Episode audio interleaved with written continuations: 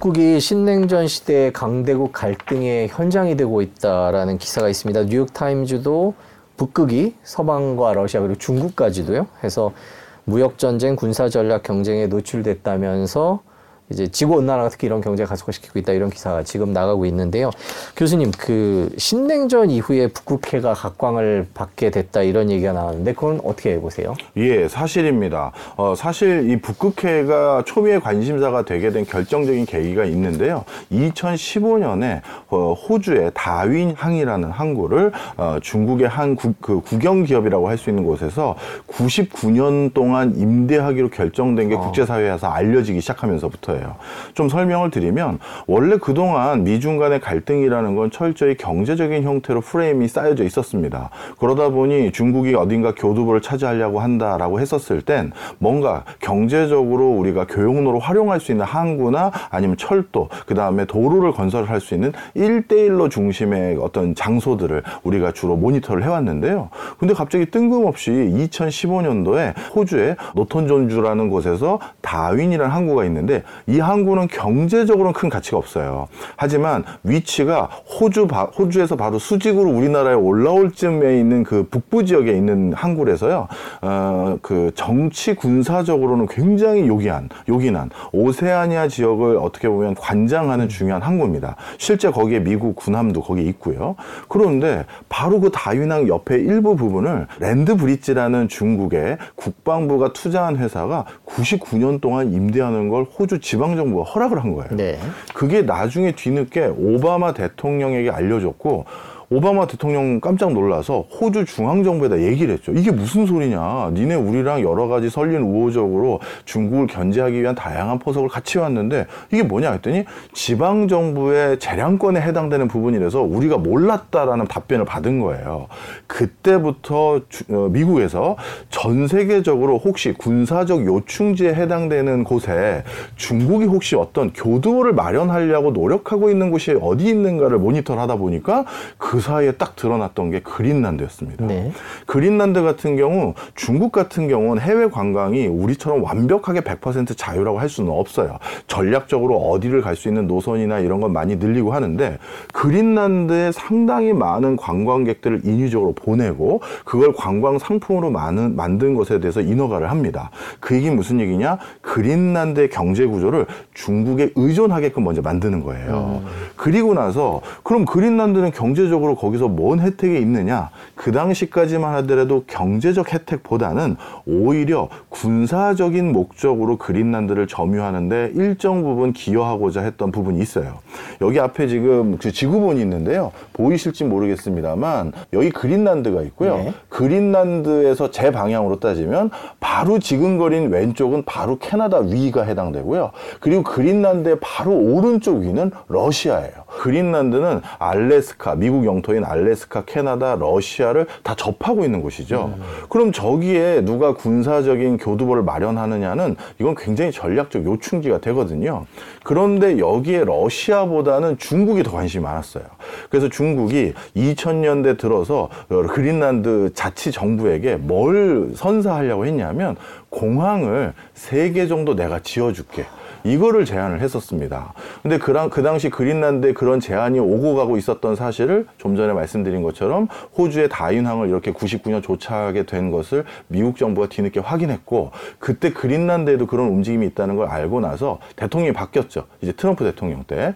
트럼프 대통령 때 이거를 절대 못하게 할 수 있는 방법 중에 하나가 뭘까 고민하다가 아예 망언 수준의 발언을 했어요. 그냥 덴마크 그린란드를 나한테 팔아. 내가 사겠다라고 얘기를 한 겁니다. 그런데 그린란드를 미국이 사겠다라는 제스처는 그게 처음이 아니었어요. 2차 세계대전 끝나고 나서도 미국 정부가 그린란드를 살 생각이 있다라고 덴마크에 요청을 했는데 그때도 거절을 당했습니다. 그래서 지정학적인 가치 때문에 이렇게 최근 불거지기 시작한 거죠. 최근에 월스트리트 저널에서 이제 북극해에서 러시아와 중국이 치고 나가자 미국이 추격하는 현 상황이다 이런 기사가 나오면서 예, 그린란드 얘기를 조금 했는데요.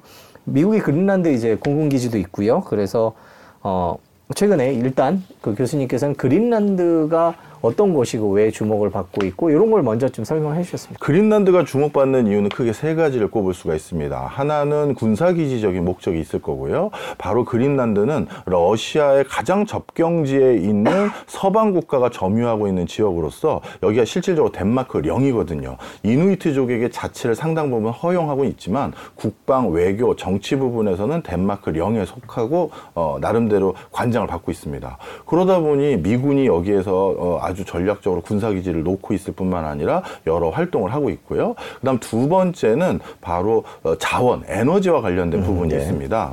어, 지금까지 우리 인류가 그 추구해온 석유 개발은 이지 오일이라고 해서 쉽게 캘 수 있는 지역이 있죠. 육상에 있으면서 기후 환경도 편하고 아래에 있는 매장량이 워낙 많아서 쉽게 채굴할 수 있는 그 석유 시추를 주로 관심을 뒀는데 2000년대 들어서 easy oil이 거의 고갈되기 시작했고 어, 앞으로 인구가 더 늘어나기 시작하면서 easy oil만 가지고서는 수급이 안 된다라고 생각을 하게 됐습니다. 그 과정에서 extreme oil이라고 해서 극한 지역에 놓여져 있는 석유 시추에 대한 개발의 이슈가 생겼는데요. 지금 뭐 약간의 이제 추정치마다 편차는 있습니다만 북극해 인근에 어, 있는 석유 매장량이 우리 인류가 지금까지 개발한 양이 한 25% 정도 되는 양이 북극해 근처에 또 있을 것이다라는 추정치가 있고요. 천연가스 같은 경우는 30% 정도가 추가적으로 더 매장돼 있을 거다라는 양이 있어요. 그동안에는 기술적인 부분, 경제적인 부분 때문에 개발을 안 했습니다만 이제는 개발을 할 시점이 다가오고 있다라는 입장이 하나 있고 그렇다면 그린란드를 비롯해서 이 인접의 영토라든가 영해의 점유를 어디서 하느냐가 중요한 관건이 되겠죠. 에너지 부분이 있고요. 이따가 또 자세히 말씀드리겠습니다만 그 다음 세 번째가 히토리입니다. 어, 전 세계에서 2015년 기준으로 그 당시 기준으로 희, 희소금속 사용량 의 25% 가까이 되는 양이 북그린란드에 매장되어 있다라는 게 밝혀졌어요. 그러다 보니까 그린란드가 미국 입장에서는 희소금속에 대해서 중국에 의존하는 구조를 한 번에 탈피할 수 있는 중요한 교두보가 된다라고 인식을 한 겁니다. 그래서 자원적인 부분에서도 의미가 크고요. 그다음 마지막인데요. 이게 사실 굉장히 중요한 요소인데 잘 조망이 안 되는데요. 어, 바이오 또는 어, 진화생물학 이런 부분에서 그린란드는 지구에서 유일무이한 곳이에요. 나머지 곳들은 석유는 다른데 캘 수 있고 희소금속도 하다못해 베트남에도 있어요. 그런데 이 마지막 바이오 분야에서 끊겨진 연결고리라고 불리우는 바이오 학자들이 부르는 그 부분이 있는데 그 부분을 마지막으로 해결해 줄 수 있는 유일한 땅은 그린란드입니다. 그래서 그 가치가 또 엄청 크죠. 그린란드 입장에서는 그런 관심들을 가지고 지원을 받거나 경제적으로 어떤 혜택을 입을 수 있는 그런 방법들이 있을 것 같은데 일단 관심을 갖는 게 그 자치구인가요? 아니면은 노, 노르 저기 덴마크의 직할지인가요? 자치구에 해당됩니다. 사실 덴마크 직할지 같은 경우는 어, 덴마크가 내놓을 가능성이 거의 없겠죠. 그래서 캐나다에서 있었던 전례를 바탕으로 미국이나 중국이 공을 들이는 부분은 북그린란드 부분인데요. 특히 북그린란드가 에너지적으로도 그리고 아까 바이오적인 측면에서도 가치가 거기가 더 많습니다. 거기에 어떤 형태로 이제 공을 들이냐면요. 그린란드에 살고 있는 사람과 캐나다 북부 지역에 살고 있는 사람은 얼어붙었을 땐 그냥 육로로 왔다 갔다 할 수 있을 정도거든요. 그래서 이 두 민족은 방언의 차이만 있을 뿐이지 이 이누이트족이라고 같은 뿌리를 가지고 있는 민족이에요. 근데 캐나다가 이 북극해 연안에 살고 있는 이누이트족의 민족적 전- 정체성이 너무 공고해지는 걸 막기 위해서 어떻게 했냐면 거기 살고 있는 그 어떻게 보면 수렵 채집을 하면서 이누이트족이 살고 있는 사람들의 젊은 자녀들을 캐나다가 어떻게 보면 뭐, 음, 그 미국에 가까운 쪽으로 데리고 와서 거기서 공부시켜드리겠다 해서 일부러 데리고 왔어요. 그래서 캐나다에 캐네디언을 만들려고 애를 쓴 거죠. 그런데 아주 독특하게 캐나다의 이누이트족이 공부를 하고 났더니 야, 이거 캐나다 사람들이 우리의 민족적, 그 다음에, 어, 인종적 정체성을 훼손하려고 이러는 거구만. 그걸 알아서 오히려 젊은 계층들이 이누이트의 원래 생활상을 지키기 위한 노력을 더 많이 하기 시작했어요. 그런데 미국은 이 캐나다의 전략 전술을 그대로 벤치마킹해서 이누이트족들, 자치구들, 거기에 있는 사람들을 회유하는 거죠. 공부도 시켜주고, 경제적으로 윤택하게도 해주고, 또 미군 부대와 관련된 사업을 일부 참여할 수 있게 해주면서 이렇게 해서 좀 회유를 하면서 미국의 입장을 좀 더 뭐랄까요 선호하는 형태로 의사결정을 하도록 만들고 있는데요. 그런데 이누이트족들도 예전과 달리 본인들의 경제적 가치가 어느 정도인지 확실히 알기 시작하면서 음, 미국에 쉽게 끌려가지도 않고 덴마크로부터 재정 수입의 절반 정도를 수혈받고 있거든요. 그것도 꿀 빠는 거잖아요. 그것도 놓지 않으려고 아주 묘한 줄타기기를 아주 잘하고 있습니다. 자, 그럼 미국과 중국이 그린란드에 네. 애착을 보이고 있고 그렇게 위- 중요하고 아까 설명해 주신 지정학적으로도 참 묘한 위치긴 네. 한데요. 각 나라의 전략을 좀 여쭤볼게요. 일단 먼저 미국은 뭐 일단 공군기지가 있는 것 같은데요. 보니까 어떤 전략을 펴고 있나요? 네, 공군기지를 중심으로 해서 가장 먼저 터전을 잡은 건 미국이고요. 그 다음에 추가적으로 여기 지질 탐사라든가 자원 개발 권한을 바탕으로 이누이트족들, 자치령 에 있는 사람들을 경제적으로 회유하는 걸 가장 적극적으로 하고 있습니다. 이누이트족들 역시도 미국의 여러 가지 이런 당근 정책에 관심을 많이 보이고 있고 실제 어, 2005년 이후 어, 지- 시추를 할 수 있는 권한을 신규로 이제 발행했던 대부분의 국가가 미국이에요. 네. 한번 지질 탐사를 해 보십시오라고 해서 시추까지 하면서 얼마나 매장이 되어 있는지 확인할 수 있는 권한을 많이 줬던 건 미국이고요. 그런 짜- 차원에서 아마 그린란드 자치령에 있는 사람들은 미국과의 관계를 더욱 중요시 여기는 것 같아요. 그런데 실질적으로 그린란드의 큰손 역할을 하고 있는 건 전부 다 중국인 관광객입니다. 네. 중국인들은 워낙 쓰임 어, 돈 씀씀이도 크고 그리고 이미 유럽이라든가 동남아시아 관광을 했던 사람들은 대부분 이제 이제 특이하고 이색적인 걸 찾게 되잖아요. 그 정도 되는 사람들은 중국에서도 부자인 경우가 많거든요.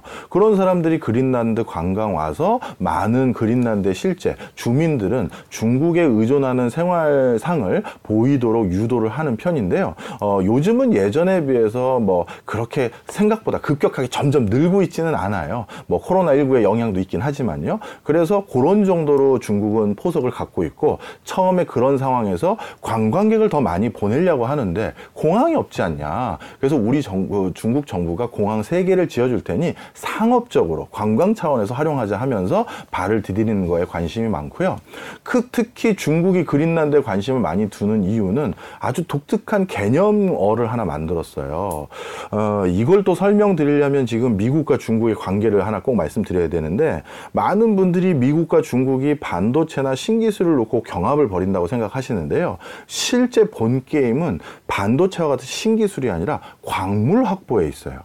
결국 반도체나 이런 신기술도 A 유형, B 유형으로 결이 달라질 가능성이 많거든요. 프로토콜을 각각 맞춰가겠죠. 그러다 보면 그런 기술을 구현하는 데 필요한 핵심 광물 자원들이 필요한데 이 광물 자원에 대해서 그동안 중국이 전 세계 광업권을 상당히 많이 확보했고 네. 중국 내부에서 희소금속에 대한 어떤 생산량을 절대적으로 높이다 보니까 미국이 거기에 의존하고 있는 구조예요. 자, 그런데 미국이 가만히 광업 중에서 광물 자원 중에서 자신의 산업에 가장 결정적인 영향을 미치는 광종을 살펴봤더니 35종이 있는데 그 중에 20종이 어, 중국이 제1의 생산국이자 미국이 제1의 수입을 해오는 게 중국인 거예요. 그래서 본인들이 이렇게 새로운 광종을 채굴할 수 있는 그린란드에 관심을 두고 있는 상황에서 중국도 처음에 주- 미국보다도 먼저 아 우리가 결국 미국을 옥죄할 수 있는 건 광업이구나 생각해서 그린란드의 광산 개발에 관심을 두기 시작한 건 중국이고요. 오히려 가장 가까이 있는 러시아 같은 경우는 2000년대, 2010년대 들어설까지는 그린란드에 별 관심이 없었어요. 그 이유는 내부에서 생산하는 석유와 천연가스가 충분했기도 했고, 그러다 보니까 여기까지 광업 개발을 할 필요가 있느냐라는 의구심이 있었는데, 본인들도 슬슬 이제 제2의 매장지를 찾으려고 하다 보니까 그린란드 영토 위는 아니고 그 인근의 영해에 대해서 북극해의 어떤 관장을 하는 대 표적인 국가다 보니까 내가 거기에서 그러면 자원 개발을 하겠다 이렇게 나선 거예요. 자 그러면 중국 입장에선 그린란드는 저 멀리 육지에 있는 땅이고 거기를 덴마크가 쉽게 주지도 않을 것 같으니 이걸 어떻게 하면 좋을까 하다가 북극 인접국이라는 인접국이라는 게 뭘 얘기하는지 모르겠는데 하여튼 그 바운더리까지 북극해 개발 권한을 달라라고 요청하면서 그린란드를 포함해서 많은 국가들을 경제적으로 회유하고 야 내가 돈 대줄 테니까 니네도 여기다 숟가락 얹어 하고 있는 형국이죠. 중국이 그렇게 공을 들이면서 뭐 공항을 지어주겠다, 항구를 지어주겠다 이런 식의 제안을 많이 하지 않습니까? 네. 실제로 일대일로도 대부분 그런 사업들이고 그린란드에서도 그렇게 접근한다고 말씀해 주셨는데 그게 먹힐 가능성도 있나요? 실제 조금씩 조금씩 중국이 그런 게 먹혀가고 있어요. 사실 미국은 전 세계에 군사 거점 지역을 730개를 가지고 있어요. 그러니까 지구 지도 어디를 그냥 딱 찍어도 그 근처에 미국 군사 기지가 다 있어요. 네. 중국에서 군사 기지를 어, 처음 딱 하나 가지고 있거든요. 어, 지부티라고 해서 이게 국가명인지 잘 모르시더라고요. 어디에 있냐면 수에즈 운하를 가기 위해서 예멘과 에디오피아 사이에 있는 지부티라는 아주 작은 국가예요. 거기에 어, 해- 항구 군함을 중국이 하나 소유하고 있어요. 이게 처음 해외에 중국이 거점으로 하나 만들어 놓은 거고요. 네. 지난달에 캄보디아에 해양 기지를 하나 더 확보했습니다. 예, 군항으로는 이 두 가지를 확보한 게 지금 최근이에요. 그리고 추가적으로 군항으로서 더 발달시키기 위해서 공을 들이고 있었던 게 아까 말씀드렸던 호주의 다윈항 근처. 아직은 군항은 아니고 상업용 목적인데 그걸 자꾸 트라이하고 있고요. 그 다음에 미얀마에 한 곳이 있고 이런 곳을 점점 늘려가는데 중국 입장에선 그래서 조금이라도 취약해지거나 경제적으로 뭔가 의존을 해야 될 국가들은 영순위로 삼고 있는데 그린란드 같은 경우 원래 본인들의 생활상이 지금 유지가 안 되거든요. 지구 온난화 때문에. 네. 비, 그, 빙하 위에서 썰매를 타고 이동하고, 그 빙하가 녹기 시작하니까 썰매로 운송이 안 되고요. 그리고 거기 원래 살고 있었던 북극해 동물들을 수렵 채집하려고 했는데, 그 동물들이 이제 거기 안 사는 거예요. 기온이 바뀌다 보니까. 그리고 모기떼가 너무 출몰하고, 그러다 보니 뭔가 다른 생계가 필요한 그런 사람들, 그런 사람들에게 원하는 걸 주고, 군함을 꼭 만들어요. 이, 지금도 계속 늘고 있거든요. 그러니까 만약에 그린란드에서 어떤 독특한 정치가라든가 정책 입안자가 호주의 그 노턴주의 그 주지사처럼 중국의 어떤 로비나 이런 거에 포섭되면 그런 결정을 할 수도 있습니다. 네. 물론 이제 미국이 그걸 두고 보지는 않겠죠. 예. 군사적으로 볼 때는 미국, 러시아, 뭐 캐나다 이래갖고 너무 가까워서 미국 입장에서는 내주기 힘들겠죠. 군사적으로도. 내주긴 힘든데요. 아까도 말씀드렸듯이 지부티라든가 캄보디아라든가 미얀마라든가 이런 나라들도 미국이 나름대로 관리하려고 애를 썼어요. 그런데도 이게 관리가 안 되는 거예요. 그것은 어, 미국의 관리가 느슨했다기보다는 그만큼 중국이 절박하다라는 것을 반증하는 건데요. 이거 오늘 지 앞에 지구본이 있어서 정말 다행인데 이 중국 영토를 보시면요. 육지 쪽으로 대항으로 나가려면 두 개 국가 이상을 반드시 지나야 돼요. 그러면 여기 해안가의 일성지 바다를 중심으로 대항으로 갈 수 있는 방법이 있는데 자세히 보면 이것도 다 막혔어요. 우리가 저기 그 일본과 중국은 센카쿠 열도를 중심으로 영토 분쟁이 있잖아요. 그게 어디냐면 바로 대만 위에 있는 섬이에요. 그럼 대만 위까지는 일본의 영해가 되는 거죠. 네. 그러다 보면 글로 군함이 마, 음대로 갈 수가 없죠. 그럼 바로 밑에 대만 있으니까 이건 대만의 또 영이니까 나가기가 어렵고 그러면 이쪽에 남중국해라고 본인들이 부르는 곳이 있는데 여기도 연토 분쟁이 많아요. 대표적으로 그 요쪽에 시사 군도라고 있는데 여기는 지금 베트남하고 중국이 네. 영토 분쟁을 하고 있고 그다음에 사하 군도라고 있는데 여기는 필리핀이 점유하고 있어요. 지금 무슨 얘기냐면 남중국해부터 저기 위에 오키나와 근처까지 모두 연토 분쟁을 하고 있고 점유를 다른 나라가 하고 있는 데가 많아요. 지금 무슨 얘기냐? 중국은 여, 여차 잘못하면 고립되는 거예요. 그 고립에 대한 강박 때문에 이영 만리의 그 수많은 나라들에게 일대일로 사업을 하면서 어떻게든 노선을 만들려고 애를 쓰는 건데 그런 것들이 가까운 나라부터 수월하게 안 된다면 원거리에서 하려는 노력들을 하고 있고요. 저는 그런 관점에서 그린란드 역시 중국이 쉽게 포기하지 않을 거다 이렇게 말씀드립니다. 지금 미국과 중국, 러시아 이렇게 서로 하고 있는데 그 덴마크나 네. 그린란드 자치령이죠. 그 입장은 어떻습니까? 네. 덴마크는 당연히 자신들이 지금 가지고 있는 중요한 어떻게 보면 잠재적 가치가 무궁무진한 땅이잖아요. 그러다 보니까 여기에 대해서 점유하고 있는 권한을 진짜 한치도 양보할 생각이 없습니다. 그래서 그린란드에 살고 있는 자치령에 살고 있는 이누이트족이 원하는 사항에 대해서 재정적으로 전폭적으로 지원하려고 애를 쓰고 있고요. 또 한 가지 덴마크도 여기를 절대 손에서 놓을 수 없는 이유가 북해에서 생산하고 있는 석유양, 석유양이 점점 줄어들기 시작했어요. 네. 그렇다면 덴마크도 이제 북해 유전 말고 새로운 광구가 필요한 상황인데 그 과정에서 그린란드가 당연히 어, 대체지가 될 수 있거든요. 그러니까 덴마크는 전혀 생각이 없습니다. 다른 사람하고 쉐어할 생각이. 그런데 그린란드 자치령에 있는 사람들 입장에선 발언권은 있으나 덴마크와 선을 넘을 수는 없어요. 자치를 가지고 있는 부분과 자치를 가지고 있지 않는 부분이 있는데 자치가 없는 부분이 외교 국방과 관련된 대외적인 부분이에요. 네. 그러다 보니까 이건 덴마크의 의견을 따를 수밖에 없는 여, 지금 구조가 그렇거든요. 의견은 개진하지만 그러다 보니까 자치령 입장에선 미국도 괜찮고 중국도 괜찮고 이런 뭐 나름대로 소리는 내지만 결국 결정은 덴마크가 하는 것이다 이렇게 보시면 되겠고 어, 중국과 미국은 그 과정에서 자치령 사람들의 인심을 사기 위한 노력만 하고 있다 이렇게 보시면 되겠습니다. 러시아는 지금 그 그린란드 뭐 덴마크와 그린란드 자치령에 대해서 또 어떤 제안들을 해- 하고 있는 건가요? 네. 사실 북극해와 관련해서 나름대로 거기에 대한 소유권이라고 해야 될까요? 이용권이라고 하겠습니다. 이용권을 주장하는 나라들이 다 합치면 한 몇 군데가 돼요. 대표적으로 캐나다, 그 다음에 알래스카가 바로 옆에 또 캐나다 옆에 붙어 네. 있으니까 미국, 그 다음에 러시아, 그 다음에 스웨덴, 핀란드, 덴마크, 아이슬란드, 그 다음 그린란드입니다. 이 여덟 개 국가가 대표적인데요. 이 여덟 개 국가 중에서 핀란드와 스웨덴은 북극해 연안의 자원 개발이나 이런 것들에 대해서 스스로 적극적인 얘기를 안 해요. 그럼 이 두 군데 빼고 나머지 여섯 군데 나라가 남는데 이 여섯 군데 나라가 지금 북극해에 있는 그 어마어마한, 어마어마한 석유와 천연가스 그다음에 희소금속 이것에 대해서 개발하기가 점점 쾌적해지고 있는 시장에 관심이 많아요.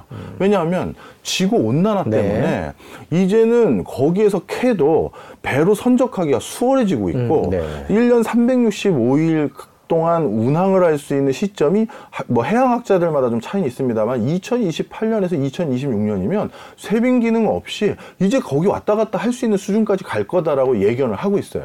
그러면 캐에서 운반하기도 편해지니까 이제는 해볼 만한 일이 되거든요. 그래서 이 여섯 나라들이 지금 어, 북극해에 대해서 주장들을 하는데 어, 북극해 해안을 가장 많이 접경하고 있는 곳은 전체 북극해 해안에서 한 56%가 러시아예요. 그렇죠. 그러니까 러시아는 무조건 뭐 절반을 가져가는 거고 나머지 절반 부분에 대해서 뭐- 멀리 있는 중국이 인접 국가다 해서 자꾸 욕을 하는데 지금 그건 국제사에서 무시하고 있는 수준이고요. 캐나다와 미국들이 아마 그린란드와 그 다음에 덴마크까지 포섭해서 이렇게 양강 러시아와 나머지 서방 국가 이렇게 될 가능성으로 점쳐지고 있어요. 그린란드에는 자원이 되게 많다고 해주셨는데 또 중국도 그 자원이 많은 희귀 자원들이 많은 나라잖아요. 그러면 중국 입장에서 그린란드의 광물에 욕심을 내는 건, 거다 이렇게 볼 수 있나요? 네, 그것도 맞습니다. 어, 일단 첫 번째로 지금까지 그 우리가 이런 이- 이상한 광물들이 왜 필요하게 됐냐면 1980년대만 하더라도 반도체 칩셋을 만드는데 우리가 필요한 광종은 한 10종에서 20종이면 충분히 만들 수가 있었어요. 그런데 점점 우리가 어, 컴퓨터 사양이 높아지면서 고사양의 퍼포먼스를 내려고 하다 보니까 자연상에 있는 그대로의 관, 광, 광종을 썼을 때는 이 성능이 안 나오는 거예요. 열 전도율이 떨어진다든가 뭐 여러 가지가 있는 거죠. 그래서 여러 합금을 쓰기 시작했고 그 합금 때문에 지금은 컴퓨터 칩셋 하나 만들 때 광종이 무려 60종이 들어가요. 그런데 그 광종 희한한 광종들은 다 주- 흔히 말해서 중금속이라고 불리는 것들이 많거든요. 그걸 채굴하다 보면 당연히 어, 우리 인체 문제가 생기고, 그러니까 인권 문제나 노동 환경 문제가 생기고, 자연 환경 문제가 생기고, 이런 거죠. 그래서 OECD 국가들은 사실 2000년대 이후 자국 영토 안에 새로운 광업을 개발한 사례가 별로 없어요. 그런데 중국 같은 경우는 OECD 국가 수준의 경제력은 가지고 있지만 아직까지 뭐 근로 환경 부분이라든가 환경 규제라든가 이런 거는 따라가지 못하잖아요. 그래서 본인들이 필요한 이런 광종들을 적극적으로 개발하기 시작했고 값싼 인- 인건비를 동원해서 개발하다 보니까 다른 나라들이 개발을 못하게 된 거예요. 왜냐하면 저기서 너무 싸게 캐서 보내니 개발해봤자 단가가 안 나오는 거죠. 다른 OECD 국가는 뭐 방독 마스크부터 장비 많이 해줘야 되니까 코스트가 올라가는 거예요. 그래서 중국이 희소금속에 대한 절대적인 독과점 구조를 가지고 있었는데 미국이 가만히 보니까 이러다가 앞단에서 자- 산업의 어떤 고리가 끊길 것 같으니 우리가 개발해보자라는 전략을 당연히 할 거 아니겠습니까? 그걸 대비해서 중국이 전 세계 중동이라든가 중남미 국가들, 그 다음에 아프리카 국가들, 그리고 그린란드를 포함해서 자신들과 유사한 광종을 대거 매장하고 있을 것으로 보이는 국가들의 광업 개발, 개발 권을 미리 다 사뒀어요. 미국이 들어오지 못하게 하려고. 그래서 확보해 놓은 광업 개발권, 그러니까 확보해 놓고 아직 캐지 않는 게 어마어마하고요. 뒤늦게 미국이 지금 뛰어든 형국이에요. 오히려 뒤늦은 거예요. 그러다 보니까 그린랜드는 아직까지 본인들이 이 거기가 북극해 시추 잘못했다가 다 오염되면 난리 나잖아요. 그래서 이걸 아직 시추만 한번 해보고 그 뒤로는 안 하고 있거든요.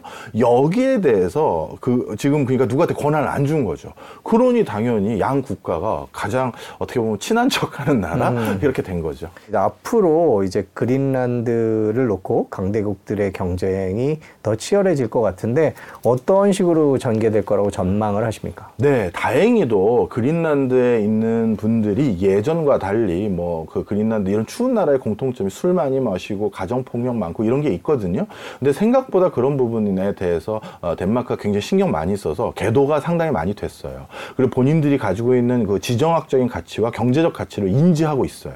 그러다 보니까 여기 같은 경우 최악의 경우 어, 중국에게 넘어갈 것 같으면 미국이 자원 보존을 그대로 하는 대가로 국제사회에서 그린란드인들에게 보상금을 주자.